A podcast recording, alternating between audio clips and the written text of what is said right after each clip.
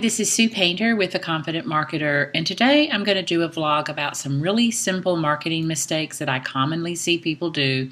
In this case, it was a Florida realtor, and he really wasted his time. And so I want to show you uh, some pictures of what he did and how he could have corrected it and probably would have had a lot more opportunity to make a sale.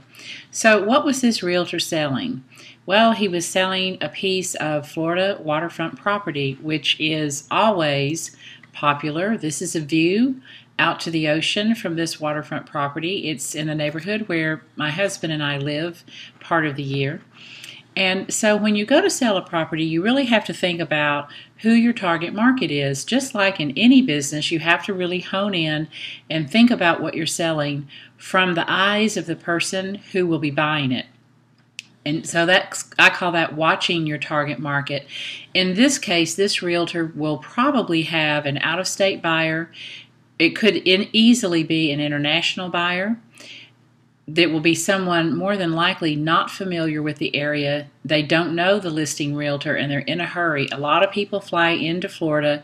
They look at property over a matter of two or three days and they want to pick one and close on it before they have to fly back to where their primary home is. So these are the kinds of people who look for waterfront properties in Florida. It's rarely someone who already lives in the town. Not to say that it couldn't be, but it rarely is. So what this guy did was he sent a note out to those of us who already live in this neighborhood and said, please attend my open house at ninety-six oh six Valencia Cove in Palmasola Harbor. And so these are some of the mistakes he made. First of all, there's a typo. It's Valencia Cove, not Valencia Cave. In Palmasola Harbor, that doesn't tell an out-of-towner really what type of development that is. He should have said in Palmasola Harbor condominium so that they would know they are coming to look at a condominium development.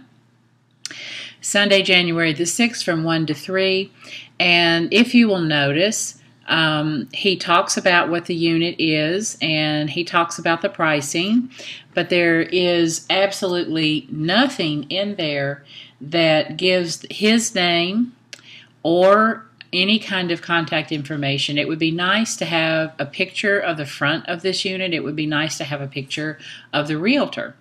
So that was the first mistake that he made. And then let's look at um, the back of his invitation. Now, in, on the back, which people rarely turn to, he does have his picture and his name and phone number.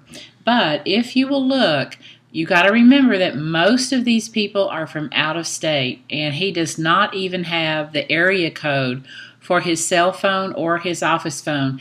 This guy is assuming a local person who knows where Palmasola is, what kind of development it is, um, and that it's a local number who will be calling him, and such it's not the case. That's not his target market at all.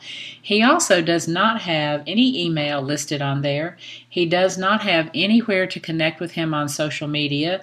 He does not even have, not only does he not have the area code, he doesn't have the international calling code, and probably twenty-five to thirty percent of his lookers will be international buyers.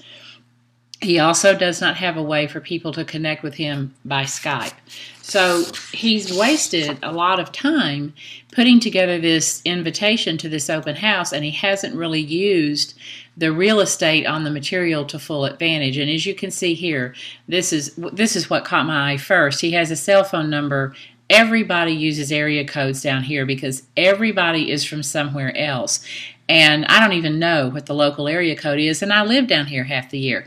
So it's just a real bad mistake to do that. It just shows that you have a small mind and you're looking and thinking only locally, and that's probably not one in twenty buyers on waterfront property in Florida is a local buyer. So he's just really missing his market.